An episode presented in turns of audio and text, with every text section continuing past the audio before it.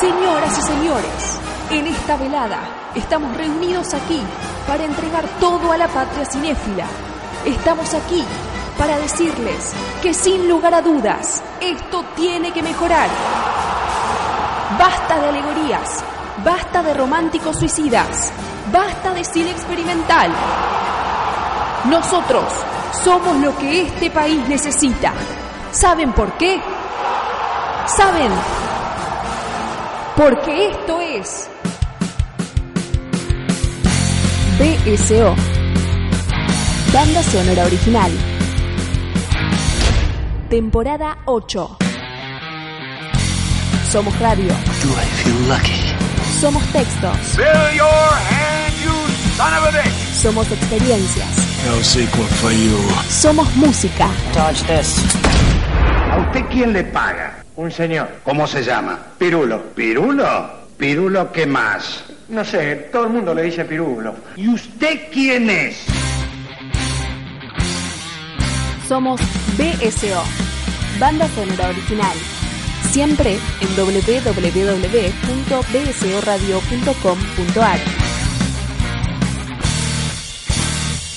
BSO, Un beso enorme, enorme para todos. una promesa que es poco probable cumplir.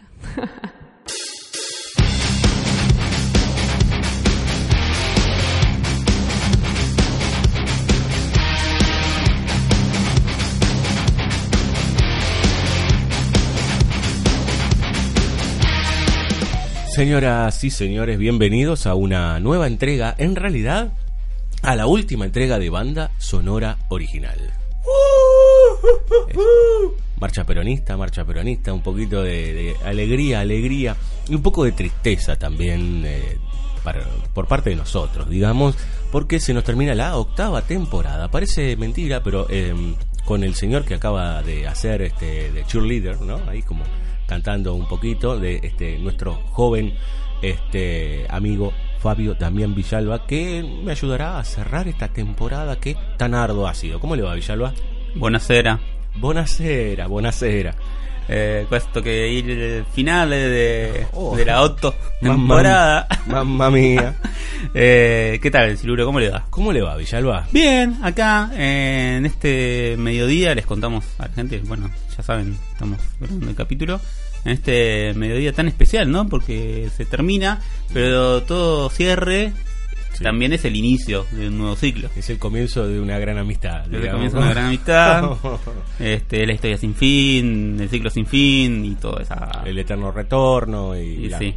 Eh, lo cierto es que este último capítulo, a ver, la temporada oficial oficial le terminó en el capítulo anterior, digamos con temáticas duras, podríamos decir, o con temas centrales que nosotros tratábamos con invitados, sin invitados, cambiando el equipo, no cambiando el equipo. Pero como siempre nosotros trabajamos con una temática que vamos desarrollando con una cantidad o un puñado de películas o en su defecto de algún autor. Este es el capítulo resumen, podríamos decir de alguna manera. Es el capítulo en realidad de cierre en donde nosotros mm, básicamente decimos boludeces. Claro, sí, es una suerte de raconto. Eh, como sucede muchas veces en, en las series de televisión, ¿no? Donde tenemos que el último El capítulo. capítulo de Navidad, ¿no? Ese o el que- capítulo de Navidad, que a mí me encanta. Este, que- ¿Recuerdas cuando mami? Y ahí va, el- va el Claro, flashback. sí, sí, que es una suerte de medio de, de fritura. ¿Cómo era que dicen? Refrito. De refrito, ahí está, gracias. El refrito. Este, que los Simpsons jugaban mucho también con eso en algunos Sí, capítulos. claramente, total, ¿no? Entonces de repente agarran capítulos de todas las temporadas y dale que va y ya. O eh, el último mes en las tiras televisivas de Polka es básicamente eso, todos recuerdan. Todo se está recordando hasta que llegue al 31 de diciembre y hay una escena en donde brindan. Sí, claro. Chau. Este, hasta los muertos brindan. Lo cierto es que nosotros vamos a tener tres bloques en donde vamos a repasar. Sí, ¿qué pasó, Villalba? Los muertos hablan. Oh my god, vértigo. Ay, no, no, los muertos no, que no hablen. Em, Votan. bueno, claro, y algunos votan, sí, votan en, en los clubes de fútbol, en todos lados. Vamos a tener tres bloques recorriendo buenas, malas y regulares películas, en general tratando de ver lo que pasó en este 2019, Villalba. Sí, y además yo creo que, que tal como fue en el capítulo final de 2018, es como también una suerte de, de charla que, que tenemos, como las charlas que tenemos habitualmente por fuera del micrófono. Sí, sí, totalmente. Este, donde esperamos que, bueno, que, que se diviertan un poco recordando estas películas que, que fuimos viendo y que muchas veces no tratamos en BCO porque como en general no Claro. trabajamos sobre estrenos, Ujú. salvo en spin-off o en Sí. casos muy particulares. Sí, sí, que spin-off no son todos los estrenos, sino los que nos interesan a nosotros. Sí, claro. punto. Y los que podemos también juntarnos. Sí, claro, los que nos da el cuerpo como para poder hacer eh, este un programa, digamos que generalmente hacemos de una hora. Y en este primer bloque vamos a tener eh, algo con lo que discutimos, generalmente los fines de año discutimos de esto. Sí, claro, porque bueno, durante el año tenemos siempre una serie de estrenos de películas que podemos llamar de superhéroes. Desde hace ya cuánto, desde el 2008 para acá, más o menos, con el estreno conjunto de, de Iron Man y Dark Knight. Sí. Ahí empezó como un cimbronazo mucho más fuerte que el que había empezado en 98-2000 con Blade y X-Men. Sí. Sí, se fue, digo, se fue profundizando con la entrada violenta de Marvel Sí. eh, al negocio, digamos, ¿no? Como, como estructura grande, ni hablar cuando en 2010 lo compra Disney, digamos, ¿no? Como la cosa ya se vuelve como una especie de, de monstruosidad. Entonces, uno tiene anualmente asegurado por lo menos cuatro o cinco películas de superhéroes fácil. De, de las, de las dos compañías más grandes, por lo menos. Exacto, y al mismo tiempo, justo este año se dio la particularidad, hace unos meses, de esta disputa, pelea Sí, Marvel entre Marvel, no, Marvel Scorsese. Ah, Marvel Scorsese. No, Mar- Marvel Fox, eh, Marvel no hay no hay pelea porque Disney compró Fox. Sí, terminó ¿no? comprando Fox, claro. está. Eh, donde bueno Scorsese señaló esta cuestión de, de estas películas de Marvel como montañas rusas, ¿no? Como un gran entretenimiento donde no había cine ahí. Desde acá siempre señalábamos que podemos estar de acuerdo eh, en unas líneas generales con respecto a, a este hecho de que Marvel entró en un proceso de producción en serie muy chorizo Sí, sí, claro. pero donde me parece que justamente la, la dificultad que, que nosotros tenemos ganas de hacer, o por lo menos que yo tengo ganas, Mm. es de, bueno, tratar de distinguir o separar la paja del trigo, ¿no? Donde dentro de ese proceso industrial, tal como sucedía en Hollywood clásico o lo que sea, dentro de una gran maquinaria que produce mucho, Sí, sí. y bueno, sí, vas a tener buenas... Sí, saber distinguir, digamos, ¿no? Sí, tal vez eh, hace 70, 80 años la situación corporativa neoliberal no era la de hoy, ¿no? Este, el mundo no estaba tan, digamos, de rodillas, por decir, a las hiperestructuras, y claramente Disney es una de las grandes hiperestructuras del mundo, en donde básicamente tiene las grandes franquicias, las grandes, o sea, hoy, hoy por hoy las grandes taquilleras vienen de la, de la mano de Disney, la verdad es esa, exceptuando casos muy puntuales, entonces es es muy sencillo verlo como un enemigo, eso es, es, es, es lógico. Eh, pero también me parece que en algún punto un enemigo en términos de lo que uno no quiere que sea cine, digamos, ¿no? Eh, sobre todo cuando se empieza a volver, en los, sobre todo en los últimos dos años, que se ha vuelto lo que bien decís vos, digamos, ¿no? Hay que hacer una especie de fanservice eh, hiperveloz en donde las cosas este, tienen que alimentar a cierta porción del público que es hiperfanática, digamos. Sí, y donde obviamente aclaro que también hace 70 años uno más o menos por lo que sabe o por lo que le enseñan maestros entiende de que la mayoría de los dueños de los estudios primero sabían de cine, Claro. Segundo tenían una concordancia política más allá de sus propias diferencias internas, pero había determinada unión y determinada oposición a, a las políticas de lo que es Estados Unidos como país o como nación. Y que acá en realidad es al contrario, si, si en Hollywood clásico por ahí ves la mayoría, la mayoría son buenas y las que son mediocres o malas son poquitas, acá bueno, la proporción se invierte desde claro, ya. Claro, claro, claro. Sí, eh, tal vez uno, eso es verdad, uno tiene que tener en cuenta que uno siempre lo que está en el pasado lo idealiza un poco, en el sentido de, obviamente, todas las obras, grandes obras maestras están en esa, en esa época, si quieres hasta los 70. Eh, pero la producción también era gigantesca y hay un Claro. montón de películas malas como hay hoy y demás. La diferencia radica en objetivos, miradas del mundo. Claro. Digo, la cosa ahí empieza a variar. Ayer eh, justamente estaba viendo The Movies That Made Us, eso, esta, esta variable también un poco inflacionaria de The Toys That Made Us. Y estaba viendo el capítulo de eh, Die Hard. Sí. Y eh, Duro de Matar, eh, que es un producto de los 80, probablemente el que cambió el, el cine de acción norteamericano, tenía ya, ya en ese momento ya había algo que ya estaba muy clarito de quiénes eran los dueños de los estudios. Porque el edificio donde se hizo Duro de Matar era un edificio donde en realidad lo estaba construyendo Fox. O sea, Claro, era, sí, sí, en era un negocio inmobiliario. En Nakatomi Plaza es el edificio de Fox. Exactamente. Eh, entonces, digo, eh, la- las cosas fueron cambiando, yo diría, desde mediados de los 70 para acá, profundizándose, profundizándose, profundizándose, al nivel en que nos encontramos hoy, que yo no sé si es que cada vez se agrava más, sino que ya hay un estado de situación que se sostiene, en donde uno tiene que ir eh, también encontrando las cosas que uno le puede, o por lo menos rascar en el fondo, digamos, del, del terro dulce de leche, por decir de alguna manera. Sí, totalmente. Donde sí, por lo menos siento de que este año, eh, salvo un solo caso que creo que es Into the, Spi- Into the Spider-Verse, que para nosotros es 2019, pero bueno, en Estados Sí. Unidos se estrenó el año Navidad pasado. del año pasado, sí. Salvo ese caso, el resto de las películas, eh, lo, lo que me da sensación de las de superhéroes es que todo el tiempo estamos como rescatando algunos elementos, ¿no? Y, no podemos hablar de, No. de una película satisfactoria por, por completo. No, no, no, no, no, no, yo te diría de este año y del año pasado también, eh, sobre todo con ahora estos mega eventos Sí. gigantescos, eh, en donde la verdad es que, viste, es tanto lo que ponen eh, al, al asador que no, no hay forma de que eso tenga, digo, también eso va en discusión con, con Star Wars esta última, pero es esto de, bueno, hay que poner mucha carne al asador en función también de algo que me parece, Fareta hablaba en el último capítulo del fundamentalismo. Y la verdad que los fanáticos, sobre todo este, estos hijos este, de, de Big Bang Theory, por decir de alguna manera, son una suerte de fundamentalismo, digamos, ¿no? Yo no sabía, pero a, a la chica que hizo el personaje de Rose la perseguían por la calle. Digo, hay, hay gente que Sí. está completamente de la cabeza porque no tiene otra cosa que hacer.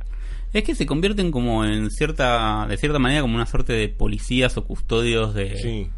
De lo que sería, no sé, el eje moral estético de, de lo que debería ser una obra. No, primero, primero que no hay conciencia de eso.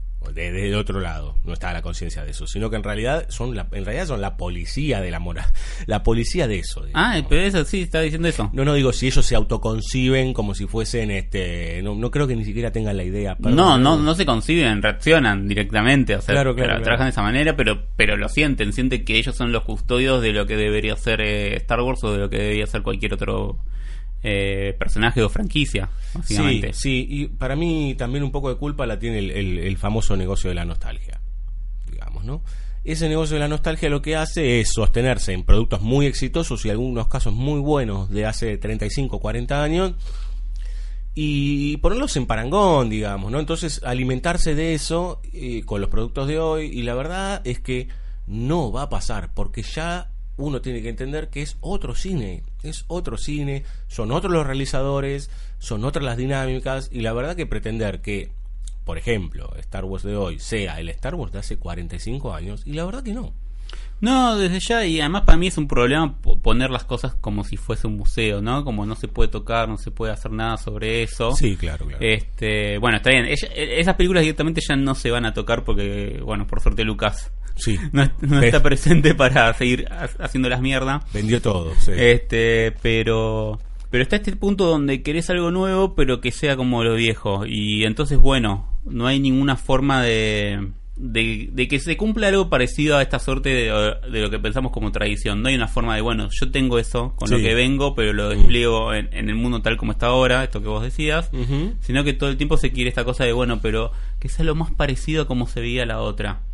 Y en ese sentido, sí, estoy de acuerdo que el negocio de la nostalgia, el negocio de, de las fórmulas algebraicas de, de Netflix, Ujú. es todo un problema que, que generalmente que está haciendo mella más o menos en, en lo que podemos denominar gran público, porque obviamente uno está generalizando reacciones de, de público que es muy vasto, muy enorme y donde hay Sí, claro. muchas diferencias. Sí, sí, sí, sí. Y donde ya el, el, el enojo está, mm, digo, al alcance de la mano, digamos, ¿no? ¡Eh, devuélvame la plata!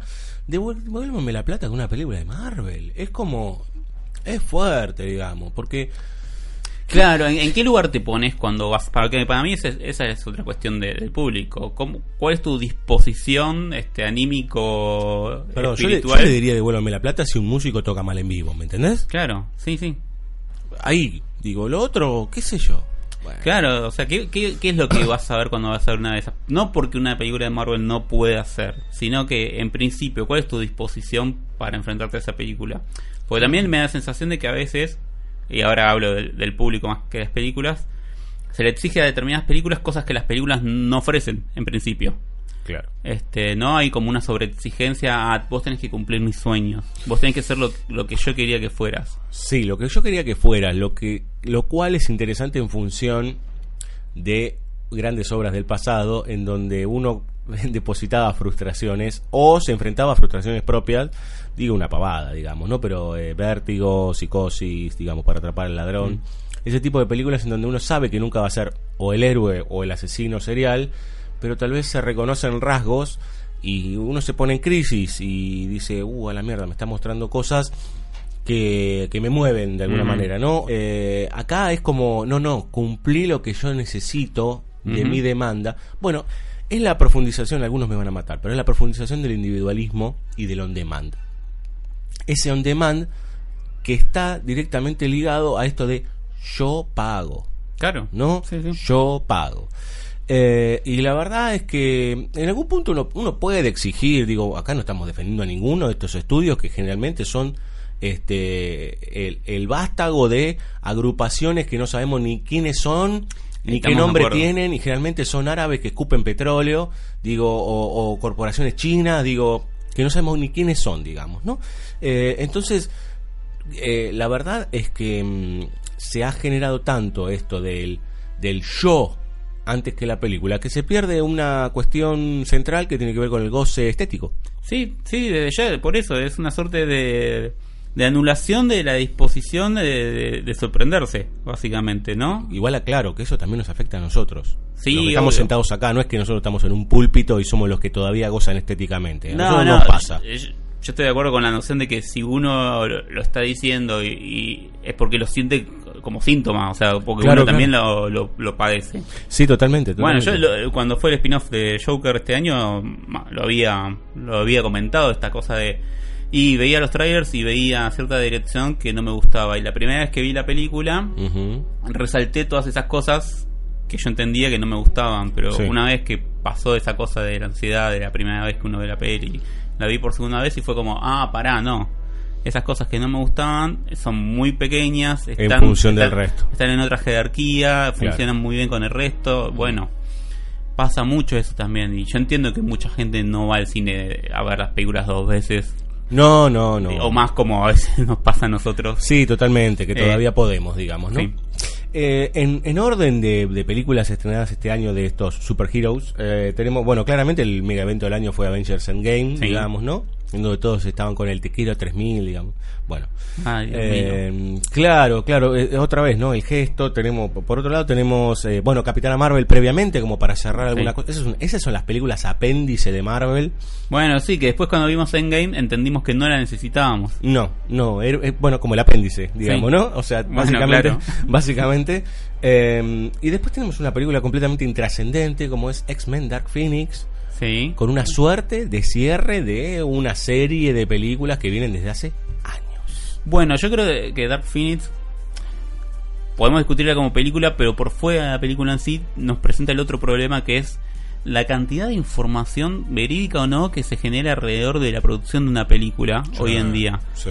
Está bien, antes con Radiolandia o las revistas que fueren, este, y Estados Unidos más, porque hab- había mucha más circulación de eso, con las stars y todo eso, siempre estuvo esa pata. Y siempre Sí. esa pata, digo, pudo ser o no funcional a- al sistema de los grandes estudios. Pero me parece que llegamos a un punto donde creemos que sabemos cómo se hace una película, Sí. o creemos que sabemos qué pasa en la producción de una película y que esto lleva también a, a- a esta a esta pantalla previa a la pantalla de cine donde el espectador va a ver los resultados de todo eso que conoce como trasfondo de la película. Sí, sí, el, el mundo el mundo trivia y MDB.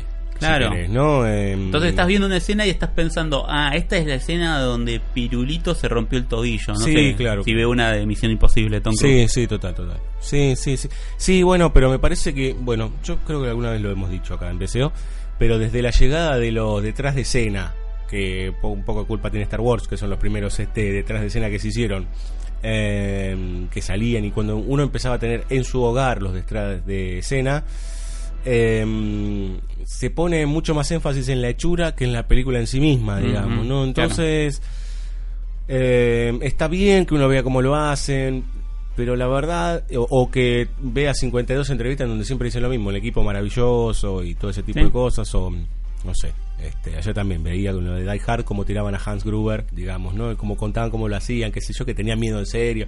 Bueno, yo no, no sé yo, yo ni lo sabía, yo vi que Hans Gruber se cagaba muriendo y que se iba al foso. Claro. Ok, después pensaba si era una pintura sobre vidrio o lo que sea, pero en el momento la, la, la pasás. Eh, sí, eso también nos afecta a todos. La, la, la cuestión del dato, de la trivia, de, de- de- de- del quiz y todo ese tipo de cosas.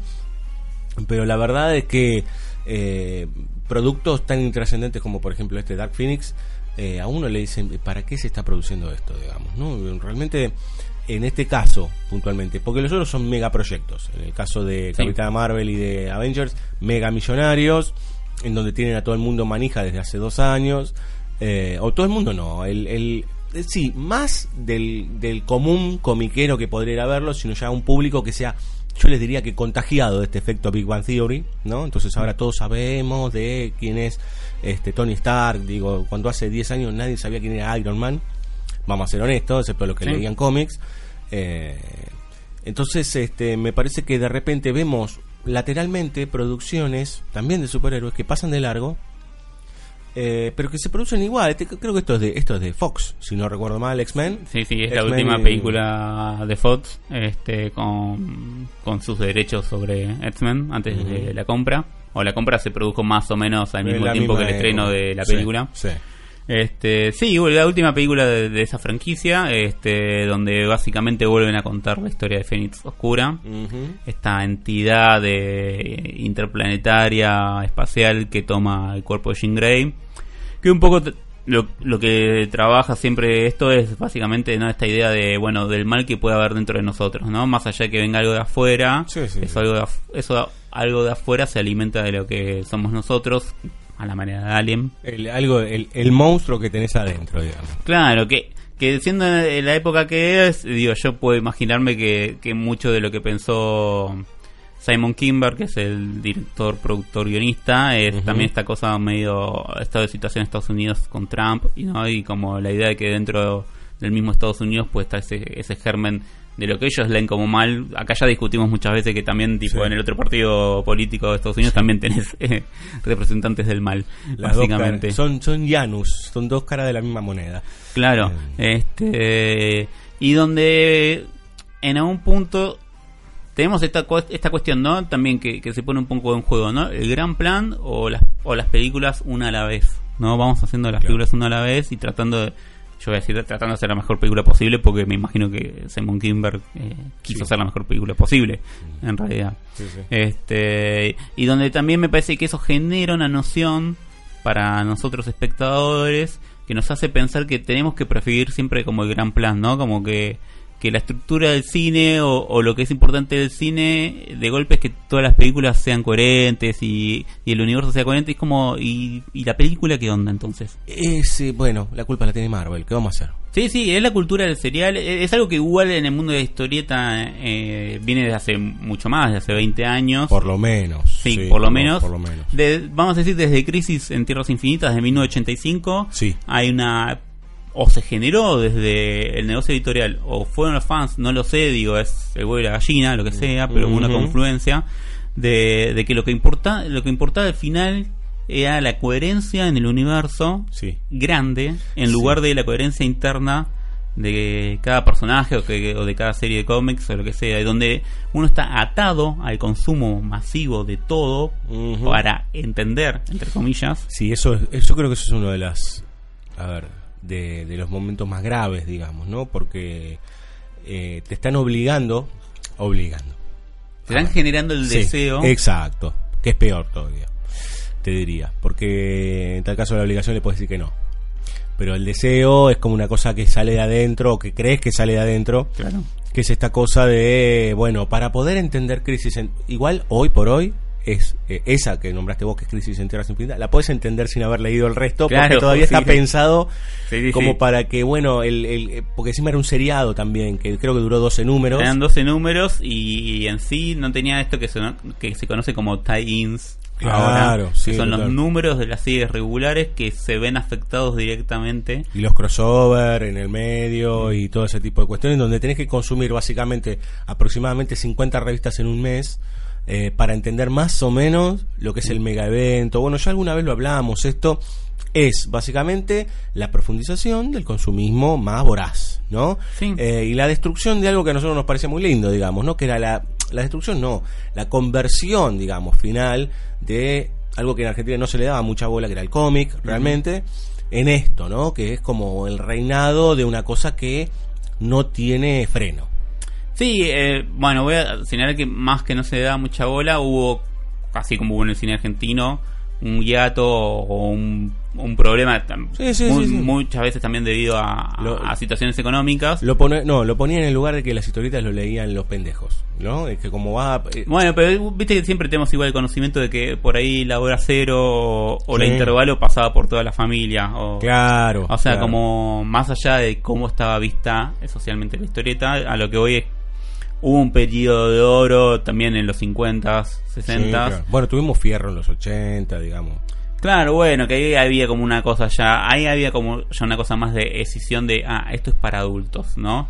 En- Sí, como el- no es ir negando su origen infanto-juvenil, Pero, pero... venía de la mano también de toda esta gente, Casioli, toda esta gente que hizo cosas un poco más adultas o con otro perfil en tal caso. Sí, voy a decir otro perfil, porque bueno, Sí. No para definir la claro. adultez es Sí, un problema. Sí, sí, y más, y más aún hoy, Sí. digamos, ¿no? Lo cierto es que hablando de atemporalidad y de... Viste que, Villalba, hay películas que, viste cuando uno dice las películas son hijas de su tiempo, por decir, pero hay películas que vos decís, che, ¿de dónde salió esto, digamos? Para bien y para mal, digamos. ¿no? ¿A quién se le ocurre en pleno 2019 hacer una película como Glass? Bueno, yo eh, así en términos como más concretos materialistas, eh, Glass sale de que a Split le fue bien, básicamente. Sí. Eh, Split es la película anterior de Shyamalan, no esta que está al servicio de que mm, el escocés, este, me olvidé el nombre. Gracias. De que James McAvoy haga morisquetas. eh, Y muestre A veces los- bien. Y muestre los músculos, ¿no? y muestre los músculos. A veces bien, a veces para mí ya en un exceso peor que el de Phoenix eh, en Joker. Digo, si lo queremos ver como excesivo, pero que tiene un sentido. Sí. eh, lo de McAvoy, me- viste, ya quedó como para mí, como, ah, este es el que podemos poner acá para que haga de loco y más o menos la gente lo compra. Claro. Más allá me caiga bien eh, James. Y a raíz del éxito de Split y que tenía la escenita final donde aparecía de nuevo Bruce Willis como Kevin Dunn, su personaje de protegido, fue como, "Ah, sí, ya fue, llamalan tipo, toma, toma todos los dólares Regalado. que necesites, no todos igual, porque la peli viste está siempre en, en ese marco en el que se mueve Shyamalan de, Sí, de- de bueno, mis grandes producciones igual son producciones medias, mm. aún con The Last Airbender este, Fua, o sí. After Earth, Dios. grandes películas. Criminal. Eh, claro. Donde, para mí, eh, eh, el problema, un problema muy grave de, de Glass eh, tiene que ver con esto que vos decías, este, que es que llega tarde, ¿no? Te diría que 20 años tarde. Llega 20 años tarde por un montón de cuestiones que también hemos charlado fuera del aire, pero está tanto la, la llegada tarde de la tecnología y la difusión masiva de, de las cosas, o en todo caso, el problema no es trabajar con eso, sino que trabajas con eso, básicamente. Y para mí llega tarde en su suerte de crítica a la psicología, psiquiatría, porque lo que dice no, no es mejor que lo que ya decía Psicosis en el 60, Sí. ni Atrapada de Carpenter en 2011. Sí, sumándole que Shyamalan se, se, se propone, digamos, ¿no? Como hijo putativo de la tradición hitchcockiana. Sí, claro. Lo cual después no habla que sus películas sean buenas, malas o regulares, digamos, ¿no? No, yo creo que tiene el problema ese de la conciencia temprana de... Ah, yo vengo por acá, yo hago esto. Claro. pero claro. me parece que, que él como director no logra ser mejor o, o presentar una arista desconocida sobre esos temas como tipo lo logra alguien como De Palma Ah, con bueno, respecto claro. sí bueno está bien pero es lo de siempre no bueno veamos a, lo- a los maestros para, Estamos para de ver qué onda Sí, totalmente. Obviamente hay directores eh, intermedios entre De Palma y Yamala este Sí, total, total. Pero en este caso sí es una película que llega muy tarde Es una película que ha sido por algunos endiosada, no sabemos por qué, no encontramos el porqué. Realmente no encontramos el porqué. Acá directamente en BCO la pasamos de largo porque realmente hasta te diría tiene eh, como Dark eh, como Dark Phoenix eh, rasgos de intrascendencia, o sea, eh, es, es mucho lo que te puede prometer con esos actores, digamos, ¿no? Sí. Digamos, estamos hablando de tres actores muy conocidos, los tres súper eh, súper demostrativos, digamos, ¿no? Como, Sí, sí, sí. Y de repente te encontrás con una cosa que por momentos es un soporífero eh, de diálogos de Tarantino en reversa, digamos, ¿no? Como despacito, todo. Y aparte de la, inclusive con una lógica al borde de, de la mm, de la pérdida de la mirada mágica sobre mágica no, podríamos decir fantástica en tal caso, Sí. sobre eh, sobre la mirada superheroica. Es que hay un plan muy extraño en la película, que es el plan de la, de la que se revela como villana, que es Sarah Poli, que hace como de la psiquiatra que los tiene ahí en ese psiquiátrico haciendo los estudios. Porque eh, Sarah Poli pertenece a una organización como si fuese el nuevo orden mundial o, Sí. o- o- Umbrella Corporation. Sí, ese tipo de, corporaciones eh, ocultas, sociedades secretas, ¿no? Para el control mundial. Para el control mundial necesitan que no existan los superhéroes. Ellos saben que existen los superhéroes, pero todo el tiempo los están ocultando.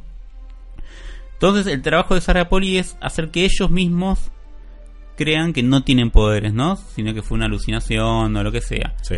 El problema es que eh, durante tres cuartos de la película tenemos eso como eje cuando uno como espectador ya vio las películas de sus personajes Sí. y esas películas me mostraron que llegamos a una verdad revelada, ¿no? Que tienen poderes. Entonces, ese camino inverso, con uno como espectador, es como todo el tiempo me estoy preguntando, che, ¿y, ¿pero para qué estoy viendo esto entonces? No, sí, sí. Aparte toda la toda la, toda la mirada crítica sobre la tecnología y sobre la propagación de la información es un sinsentido absoluto, digamos.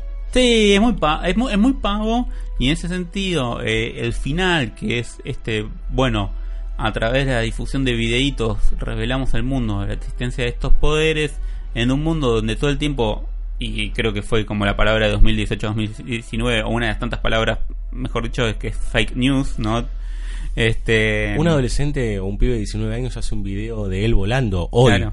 Entonces, ¿por qué deberían creerle que Bruce Willis eh, es un superhéroe que en realidad su poder es ser invulnerable? Tampoco tampoco estamos hablando de que tira rayo por los ojos ni No, nada, obvio. digo, ¿no? Entonces, este, qué- qué sé yo, digo, me parece como Sí, como que ese final para tener la épica que me promete, este debería tener un poco más como confirmación. Sí, sí, sí, sí, sí, totalmente. Y me parece que inclusive eh, el- voy a decir una crueldad, pero la verdad es que es una película que en su idea nace casi que muerta, te diría. ¿Cómo narras esta historia con 10 años de Marvel encima, con las redes sociales encima, con una coyuntura, digo, pero pensando en el espectador, digamos, ¿no? Porque una cosa es que vos mires eh, Vértigo hoy, vos sabés que Vértigo es hija de su tiempo igual, digamos, por más que es una película universal. No hay celulares, y no, no hay celulares. O mirás Matrix hoy y usaban los StarTAC. Bueno, está bien, pero entendé, digo, no había otra cosa más adelante que eso. O los monitores de, de Blade Runner, que parecen el MAPI. Bueno, no, no pasa nada, digamos, pero están más o menos sosteniéndose en una en una línea en que el espectador ve eso y un paso más, si querés. Acá es como, no, no, no, no, ni siquiera ve eso, es como cinco pasos atrás. E inclusive, ponele, ponele, que es una película de época. Porque supuestamente podemos entenderlo como una película de época. No lo es. La película de época lo que hace es reflexionar sobre el hoy también. ¿Qué onda? Digo, porque lo que estás haciendo en primera instancia es desconocer mínimamente lo que el espectador hace este, diariamente, digamos, ¿no? Algo que tiene que ver con ¿quién mira Glass? ¿Los mira mi tío de 75 años? No. ¿Quién mira Glass? Una película sobre superhéroes. Edad promedio, 25 años, 30 años, 20 años. Digo, es otro el contexto del espectador. Entonces, para mí es una película que nace de modé, por decir. Sí, sí, sí, yo, yo creo que sí. Este, en todo caso, de nuevo, me, me parece que la lógica que estructura la película es la, la dificultad mayor para la producción de sentido, básicamente por esto, ¿no? Por hacerme creer que, que- bueno, me vas a hacer creer que los superhéroes no existen, ¿no? O ella me tiene que hacer creer eso. Como vos decís, en un mundo donde no solamente en el propio universo de Shyamalan ya me lo confirmaste, que existen, sino que estoy rodeado de películas de superhéroes. Bueno, e- es un plan bastante pobre Sí. como para sostener las dos horas de película, que además tiene escenas que son bodrio. Sí. eh, Sí, sí. Toda la lógica de los colores puesta, ¿no? Como escupida en la cara, me la estás tirando en la cara, ¿no? Bueno, está bien. Y después encima creo que hay not- notas como Yamalan explicando eso, y peor aún. Peor, ¿no? Sí, total. ¿Quiere escuchar un poco de música? Por favor. Vamos a escuchar de justamente de Capitana Marvel, que creo que lo mejor que tiene es la banda sonora. No, ah, perdón, no nombramos a Far From Home de Spider-Man que Ah, sí. eh, bueno, esa, esa me- a mí me resulta satisfactoria como película.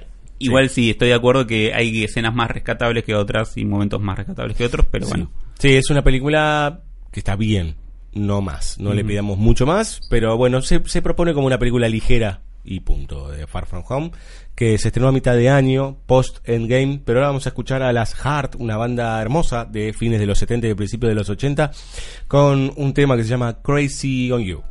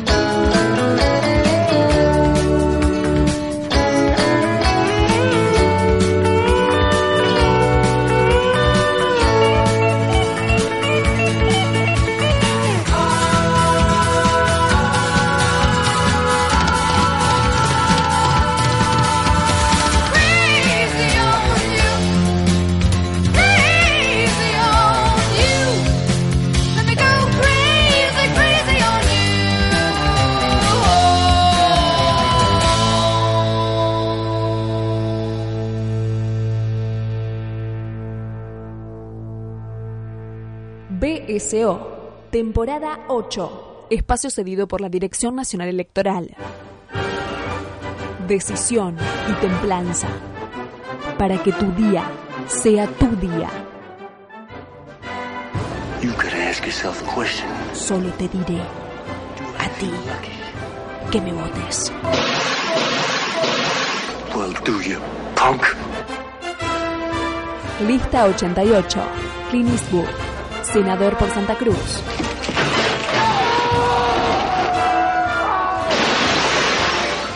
Por una nación de armas tomar.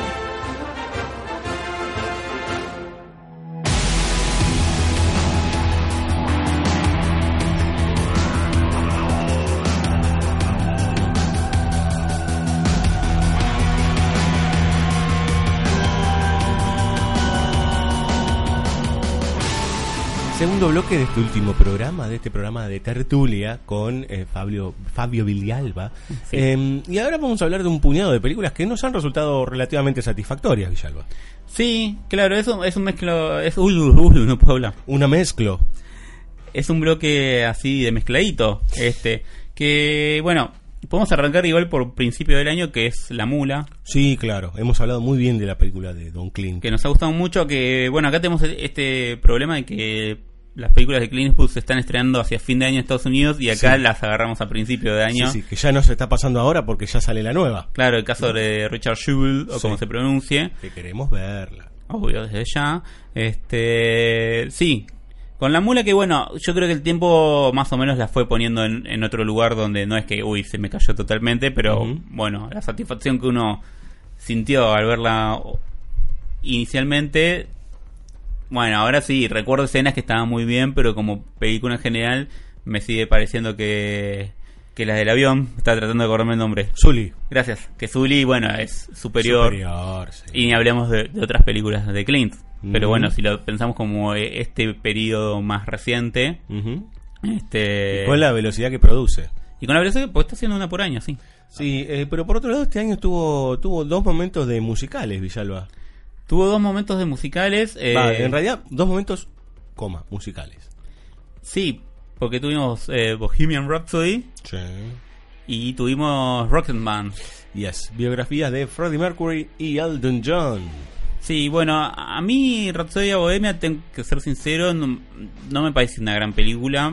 Eh, Más bien me parece una película mediocre, donde en algún que otro momento me gustó. Ujú. donde inevitablemente hay algo que te supera que si te gusta la música de Queen, Y los momentos en que suenan las canciones va a estar todo más que bien. sí, sí, yo eh, he visto gente llorar en vivo. Había gente cantándolas también, eh, lo cual es muy molesto, Mm. con todo respeto. Eh, pero que, bueno, más o menos lo que yo había pensado en su momento y, y había escrito en Instagram era esta cosa de que se sentía mucho. Esto es otra de las, porque, bueno, acá es otro síntomas, ¿no? Como se- sentía mucho la producción de Brian May y el otro, ¿no? Sentía mucho que estaba todo organizado para que ellos quedan hiper bien parados. Claro. Y eso ya es como, bueno, toda visión sobre una determinada historia es tendenciosa, subjetiva desde ya. Sí, claro. Pero cuando sentís que el productor está como, che, bueno, nosotros todo lo que hicimos estuvo bien, es como, dale. Y cambio, Rocketman me parece que sí tiene eso. Tiene momentos muy divertidos, Rocket. Tiene momentos muy divertidos. Tiene un problema de, de- de la cosa medio psicologista que tiene al Sí. final. Sí. Está toda atravesada por, Pero por una terapia de grupo que también puede ser un más allá. Pero el diablito del comienzo es interesante. Es que a mí me parece muy bien esa imagen inicial de... La imagen inicial son unas puertas que se abren como si fuese una alegoría del cielo y, en- y entra un diablo que es el John disfrazado de diablo. Yo cuando la vi en cine al principio fue como, uy, cagamos. Ya fue. ¿Qué, qué, qué hicieron?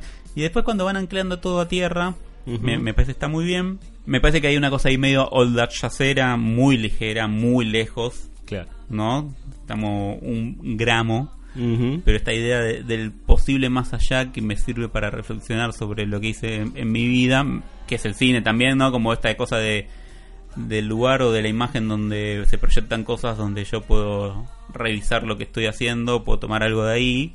Bueno, está bien.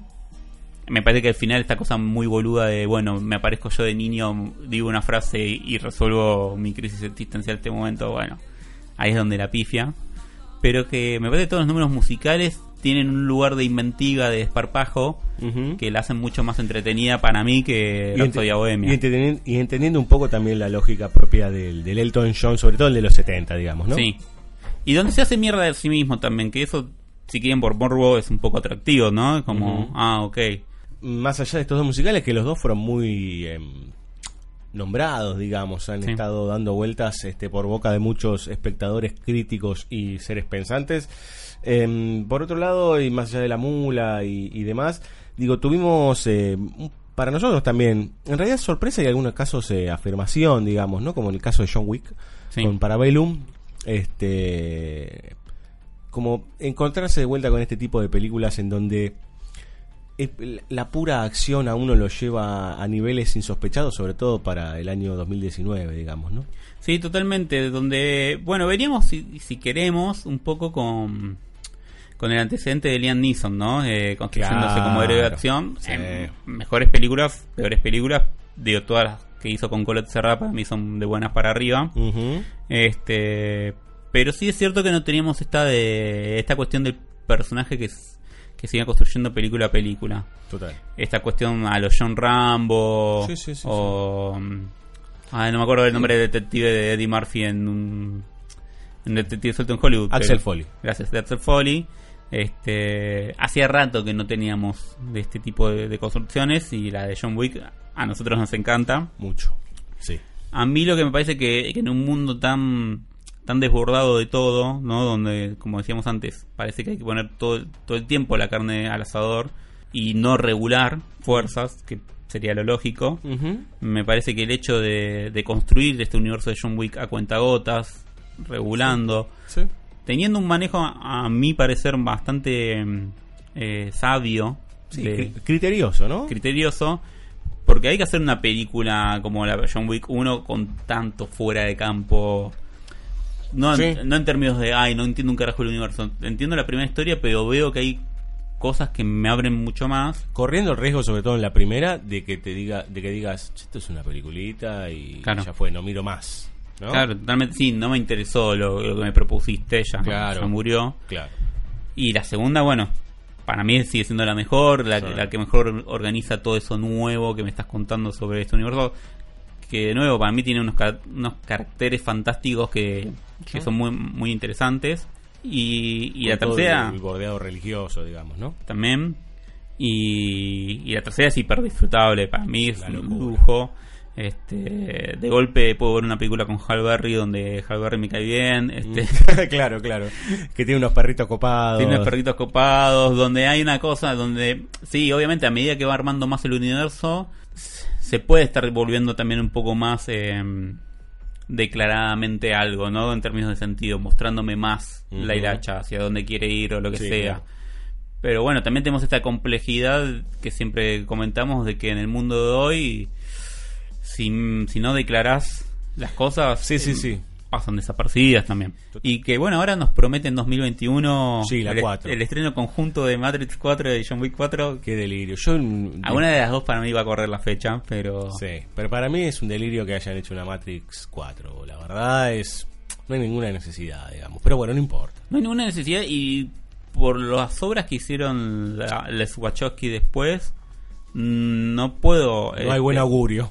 Claro, no tengo un buen augurio. Como siempre, uno cuando se sienta ahí en la butaquita de cine, la idea es como pasarla lo mejor posible, que nos sorprendan y después reflexionar sobre eso que Claro. vimos.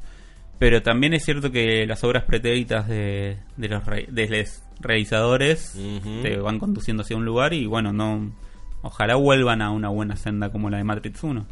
Sí, totalmente. Y si eh, veníamos esperando, o sea, veníamos esperando John Wick 3, obviamente, pero también se puso una expectativa y por eso la corrimos de bloque y la dejamos acá, porque no creemos que sea estrictamente una película de superhéroes, es lo- algo de lo que mm, de lo que contaba Villalba, que es la película Joker, digamos, ¿no? Sí, Em, porque había ahí como una especie de manejo de marketing en donde se la vendía desde su tráiler como una suerte de mezcla entre la lógica Dark Knight, la lógica Paul Thomas Anderson, cierta lógica scorsesiana. sí. Digo, había una cosa ahí de de repente, bueno, esto es una película seria sobre un señor que se pone la máscara de payaso.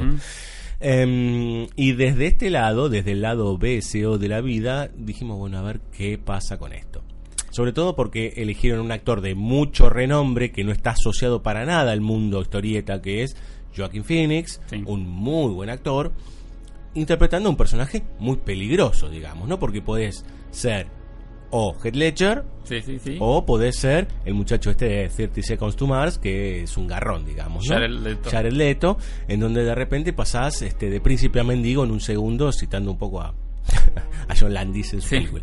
Eh, pero más allá de eso, nos encontramos con una película que nos sorprendió satisfactoriamente, Joker. Bueno, hicimos el, Eh, el spin-off. Sí, sí. Ahí van a poder escucharme más opiniones y opiniones más eh, eh, explayadas. en- in extenso. Gracias. Sí, a mí el miedo más grande era como, bueno, la película ahora me va a contar eh, el caso clínico del Joker, ¿no? ¿Qué, Claro. qué es el Joker para la psicología y todo eso. ¿no? Como una actualización psicologista de- del personaje. Por suerte no es eso. No, no. O en, tal caso, están amalgama, está amalgamado eso con otros condimentos. Claro, este- ese elemento es una perspectiva de la película y está ampliado, ¿no? Y, y el lugar del mal está.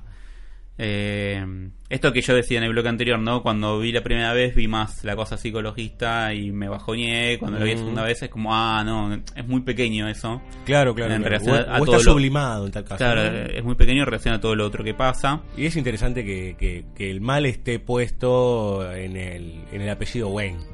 Sí, claro, o, o que bueno, que el enemigo principal sea básicamente la corporación, el, Claro. El poder económico que se está metiendo en política, no esta cosa ¿no? de- del chabón que viene por fuera de la política y como ah, como viene por fuera está más limpio. Sí, sí, cuatro años tuvimos eso. Sí. Acá. Este que igual es, es cíclico, o sea, Sí, pasó, sí, va a volver a pasar y pasará siempre lamentablemente. Sí, Berlusconi, Trump, qué sé Donde yo. puede haber buenos casos, igual lo veo desde ya, uno uno Desconocemos, pero ninguno pareciera ser muy auspicioso. No, no, desde ya, pero bueno, puede llegar a suceder. Sí, no, hay, claro. no hay que tenerlo como, como una cosa que negada. Pero donde sí, la tradición, por lo menos de Occidente, dicta de que en general no. no, son buenos casos. No. Este, que en este caso es Thomas Wayne, básicamente. Este. Donde también hay una cosa, bueno, eh, en esta era de la nostalgia, de golpe nos corrimos de los 80 para volver a los 70, que ya habíamos pasado por, si se quiere, por la época de nostalgia de los 70 y, y donde hay una cosa por ahí es un signo de los tiempos, hay que ver cómo prosigue esto, pero que, con cosas que tienen que ver con el bloque siguiente, ¿no? Como The Irishman o Once Upon a Time in Hollywood. Como bueno, de golpe volvimos a esos finales de los 60, principios de los 70. Sí. Y, y- o los corsesianos, si queremos, como, como la Sí, sí. construcción. Pero bueno, ahí Ábalos en Facebook también señalaba lo, lo relacionado a Fredkin, que está de eh, Joker, Ujú. que también es cierto, y también es de esa, de esa época. Este, donde me parece que hay algo ahí que tiene que ver con la representación en el cine de determinado tipo de- o determinada situación de la sociedad norteamericana en principio. Claro, es interesante porque es un personaje que siempre bordea lo anárquico, Ujú. ¿no? Eh, y que de repente es la semillita para algo que es incontrolable, digamos, ¿no? Este, la- las revoluciones salen por cosas nimias, podríamos decir, algo que sucede todos los días, que es que maten a un tipo en cualquier lado, digamos, ¿no? Para una sociedad que está completamente alienada, que maten a alguien, se ve en el noticiero, y de repente alguien agarró eso, pescó eso porque era una máscara de payaso y eso se convierte en una digamos una batalla este, desbordada entonces también lo que pone en juego la película es este de- desde dónde surgen muchos de lo que hoy creemos que son revoluciones digamos no siempre entendiendo lo que nosotros decimos que muchas de las revoluciones terminan siendo parte del propio problema Sí, claro, y que muchas veces son cooptadas por lo, lo mismo que se quería Sí. combatir, coopta eso Sí, y, sí, y se disfraza de otra cosa, que es Eso. básicamente lo que siempre pensamos alrededor de- del capitalismo liberal, esta cosa de siempre se va acomodando desde Sí, su sí. nacimiento y entonces, bueno,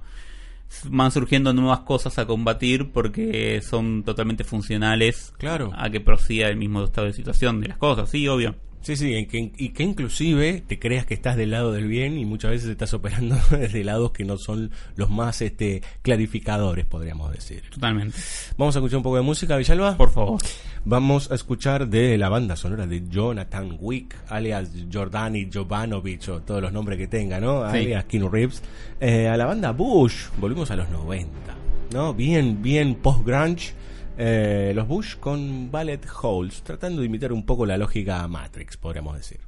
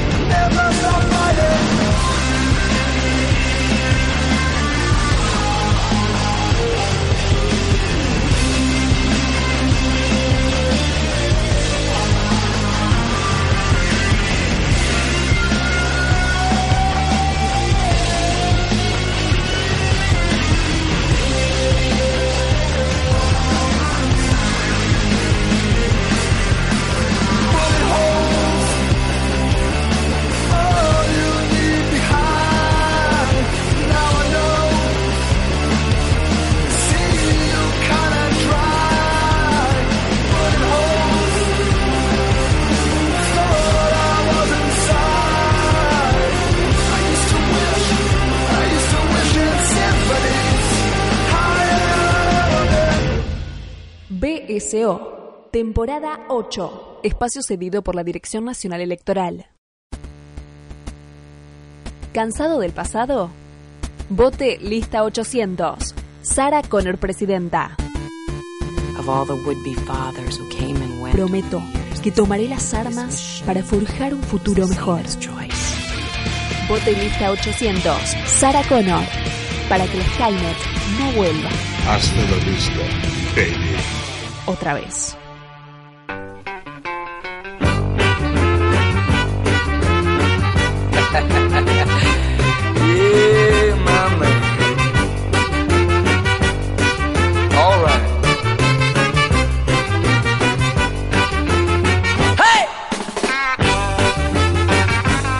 Tercer bloque y último del 2019. Ah, ok. Este, este momento, George de la Selva fue Sí. auspiciado por. eh, no, en realidad falta un bloque más, pero este es el último con contenido. Sí, bueno, vamos a ver si tiene contenido. No sé, Cirilo. No prometa cosas que no sabemos. Eh, Es como un el indio de- Solari en una época decía esta frase de uno tiene que pagar con el culo lo que hice con la boca, algo así, no me acuerdo cómo era. Allá el indio, digamos, ¿no? Este, sí, después hace vivos de Instagram y aparece la señora por atrás. no y todo ese acuerdo, tipo la cosas. voy a buscar esa frase, no me acuerdo cómo era, pero sí. Eh, este tercer bloque, bueno, está justamente ligado a tres películas, eh, sí, son tres, ¿no? Sí, tres películas que tienen que ver con regresos de directores. Sí, bueno, uno no es, que, no es el regreso de, de- Sí, está bien, yo ya te estoy poniendo el pero, pero bueno, dale, sí. sí. Bueno, bueno. Adelante. Es, es el regreso de alguien que queremos mucho, aunque lo dirija otro. ¿Está Claro. bien? Eh, vamos a hablar en este bloque de tres películas que nos parecen muy bien, que en realidad nos sorprendieron. A ver, que son tres películas que en definitiva lo que hacen es ponernos a discutir, lo cual eso ya es muy bueno para sí. Pero ponernos a discutir desde el lugar que nosotros queremos, que es de, bueno, a ver, trabajar en la idea del sentido, lo simbólico, qué está diciendo, lo político, lo filosófico. ¿m? Cosas que por ahí se complicaban un poquito más con obras como Glass o Avengers Endgame, que uno puede hablar de eso, pero eh, el fondo está más cerca, digamos. Sí. ¿no? En este caso vamos a hablar de primero Terminator Dark Fate, Sí. de The Irishman, el regreso de Scorsese, parecía el regreso de Scorsese del ostracismo, podríamos decir, porque en realidad este nos parecía que él había desaparecido y habían puesto a otros desde hace 20 años, básicamente. Sí. Y por último, Once Upon a Time in Hollywood de este Tarantino. Sí, así es. Como Bueno. no, no iba a repetir lo que dice Fareta. por las dudas, porque a mí me van a pegar en la calle, Fareta. no. No, no nos van a pegar. No, no, no creo que. Eh, Terminator Dark Fate, arranquemos por esa. Pero si, pero si este, la gente replica las frases de nuestra apertura en las redes sociales, Villalba, con el basta de cine experimental. Y le, este, le gustó, bueno, le mandamos un saludo a Gabriel Aníbal Rearte, Sí. este, que le gustó la frase.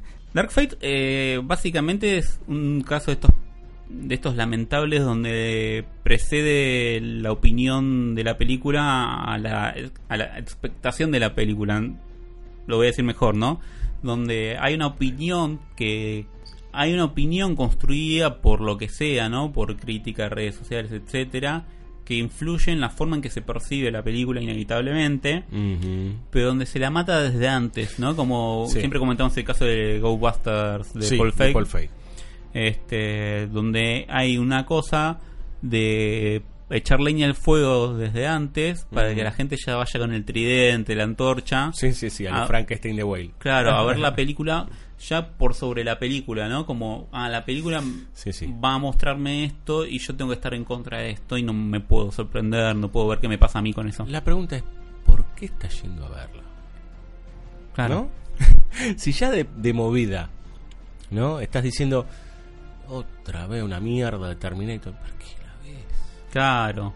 O esta cosa de que es- a mí me parece increíble, ¿no? Como, ah, pero son todas minas, o, o se montaron sobre la ola feminista. Y muchachos, tipo James Cameron, por lo menos desde. Terminator 1, todavía no vi Pirañas 2, pero desde Terminator gran 1, película, gran película. este, está trabajando esto. Sí, sí, sí. Digo, Las por- mujeres guerreras. Claro, por más que no la elija Cameron esta, pero vuelve a producirla. Vuelve a producirla porque supuestamente los los derechos que los tenía Fox se vencieron y, y volvieron al propio Cameron. Anulando todas las continuaciones post Terminator 2. Exactamente, Terminator 6 se, se muestra como una secuela directa de Terminator 2. Ujú. no, no hay ningún señalamiento de que todo lo que haya sucedido en 3, 4, 5 este, sea real. Y lo que hace básicamente, en algún punto se puede pensar como esta lógica de la remake eh, secuela, como en su momento lo pensamos en el episodio 7 de Jurassic World, donde hay tantos elementos que me muestran que continúan la historia, pero también hay elementos de reseteo, de, Sí, sí, sí, de sí. volver a, no digo a foja cero, No, de, rearma- pedo, de rearmado. pero de armado. Donde sí, claramente todo lo que sucedió en Terminator 2 sucedió, si no hubiese sido en mano, básicamente. Claro. Pero como no podemos detener este tren, básicamente el mal vino por otro lado, ¿no? Se transformó. Claro. Se transformó en otra cosa. Lo que era Skynet ahora es Legión. Skynet para nosotros es, es el mal porque vimos Terminator. Porque sabemos sí. Terminator. Sí, sí. Legión ya es una palabra que nos convoca al mal, ¿no? Cuando Dios expulsa a los demonios de un chabón ahí, este, mi nombre es Legión, le dice el Mm, demonio. Sí. Bueno, ¿qué pasa? Y estamos en 2019, la gente ya no lee como no lee no en términos de leer hojas, por ahí ya no se preocupa en leer determinados signos como antes o lo que sea, hay que ponerlo un poco más sobre uno, ¿no? Hay que enrostrárselo más. A, a veces parece burdo Ujú. y a veces parece que no queda otra. Sí. Después de dos películas, tengo que agarrar y ponértelo y, con un cartel, básicamente. Y después de 20 años más o menos, Más. Eh, más, perdón, Ah, 1990, Terminator. Claro. 1991, Terminator 2, estamos hablando hace 30, 29, 28 años. Después de 28 años, bueno, hay un par de cosas que, que hay que volver a clarificar, ¿no? Que si Claro. antes se entendían percibiéndolas a través de la película, bueno, parece que hoy en día, y te las tengo que decir un poco para sacudirte, ¿no? Sí. Como para- Corriendo el riesgo de que te digan que obvio. Sí, Claro, ¿no? y sí, claro, pero los que te van a decir que obvio son los críticos de cine que se supone que tienen que dedicarse a, a pensar las películas. Que miren a Pichapón, güey, ese sé yo. Obvio. Y nada, después hay- me parece que lo, la otra cosa interesante que tiene Dark Fate es el lugar de, de lo latino dentro de Estados Unidos, ¿no? Porque básicamente la heroína es una mexicana. Este, del lugar de, de nuevo de lo marginal, como ya sucedía en las anteriores. Totalmente. Y por supuesto del lugar de la mujer, como, Sí, como claro. única salvadora en este momento. No entender a Sarah Connor como, digamos, la guerrera junto, digamos, con Sigourney Weaver en Alien, digamos, con la teniente Ripley, eh, no está mirando nada. Y Rose, ¿no? Sumemos bueno, a Rose, sumemos la eh, Rose, digamos, Titanic. toda la lógica cameroniana, si Eh, querés, ¿no? Exactamente. Eh, hablando de, de nacionalidades, podemos hablar de italianidades y Sí. de irlandesinidades. Este, The Irishman, la nueva película de Martin Scorsese, nos sorprendió, no para bien, para recontra bien, porque nos encontramos con un Scorsese tradicional, con un Scorsese, no el de Buenos Muchachos, que es la que, o Casino, que son las que se recuerdan como lo último de una etapa, sino que en realidad eh, un Scorsese muy maduro, reflexionando casi que yo les diría sobre su carrera, ¿no? Este, y mirando hacia adentro de Little Italy otra vez, pero la apuesta es scorsesiana, pero no, digamos, no está mucho más pasiva, mucho más madura, mucho más tranquila, mucho más sabia, si podría, se podría decir de alguna manera. Sí, hay todo un proceso que se suele dar cuando determinados artistas alcanzan determinada edad. Sí, claro. Que es esta cosa de, ah, bueno, ya está cansado, ya está gaga, Woody etcétera. Allen. Sí, bueno, justo Woody igual es un caso donde todo eso me parece que sí. Claro. Pero después, Por bueno, eh, si uno piensa, no sé, en los cuentos de- del último Borges, ¿no? Sí. Este, tanto con el libro de la arena como el informe de Brody, o las aventuras de un fotógrafo en La Plata de, de Bioy Casares, nombro escritores porque son como, bueno, los que suelen llegar a esa edad todavía produciendo, ¿no? Sí, claro. Más allá del caso de Eastwood u otros, después los directores de cine no tenemos de Sí, tanta Manuel, edad. Manuel de Oliveira que tenía 104, Claro. digamos, ¿no? Y seguía filmando. Pero bueno, son casos donde en realidad todo eso que parece cansancio es un despojo de, de lo que ya no necesitan, de lo que en algún punto fue, no sé si superfluo, pero es esta cosa como bueno, ¿no? Eh, De un determinado estilo sobrecargado porque había que presionar sobre determinadas cosas, o había que mostrarse de determinada manera, o había que enfrentarse de determinada manera a determinada cosa. Bueno, ya pasó eso, ¿no? Ya, ya aprendí, aprendí algo más. A- aprendí que, que por ahí, no lo quiero decir en estos términos, pero que menos es más. O que, en, dermi- o que en realidad tengo que despojar de determinada cosa para que ya se vea lo que vine trabajando desde hace tanto tiempo. Claro. Walter Hill es un caso de esos. Claro, Más, más joven, Más pero te das cuenta en las últimas películas son películas más diminutas. Totalmente. Si bien The Assignment sigue teniendo esta cosa del cómic y, y de cierta cosa sobrecargada que para mí ya no, no creo que abandone. Hay algo medio barroco ahí Sí. en Walter Hill. Pero sí es cierto, sí, sí, obvio, ¿no? Donde.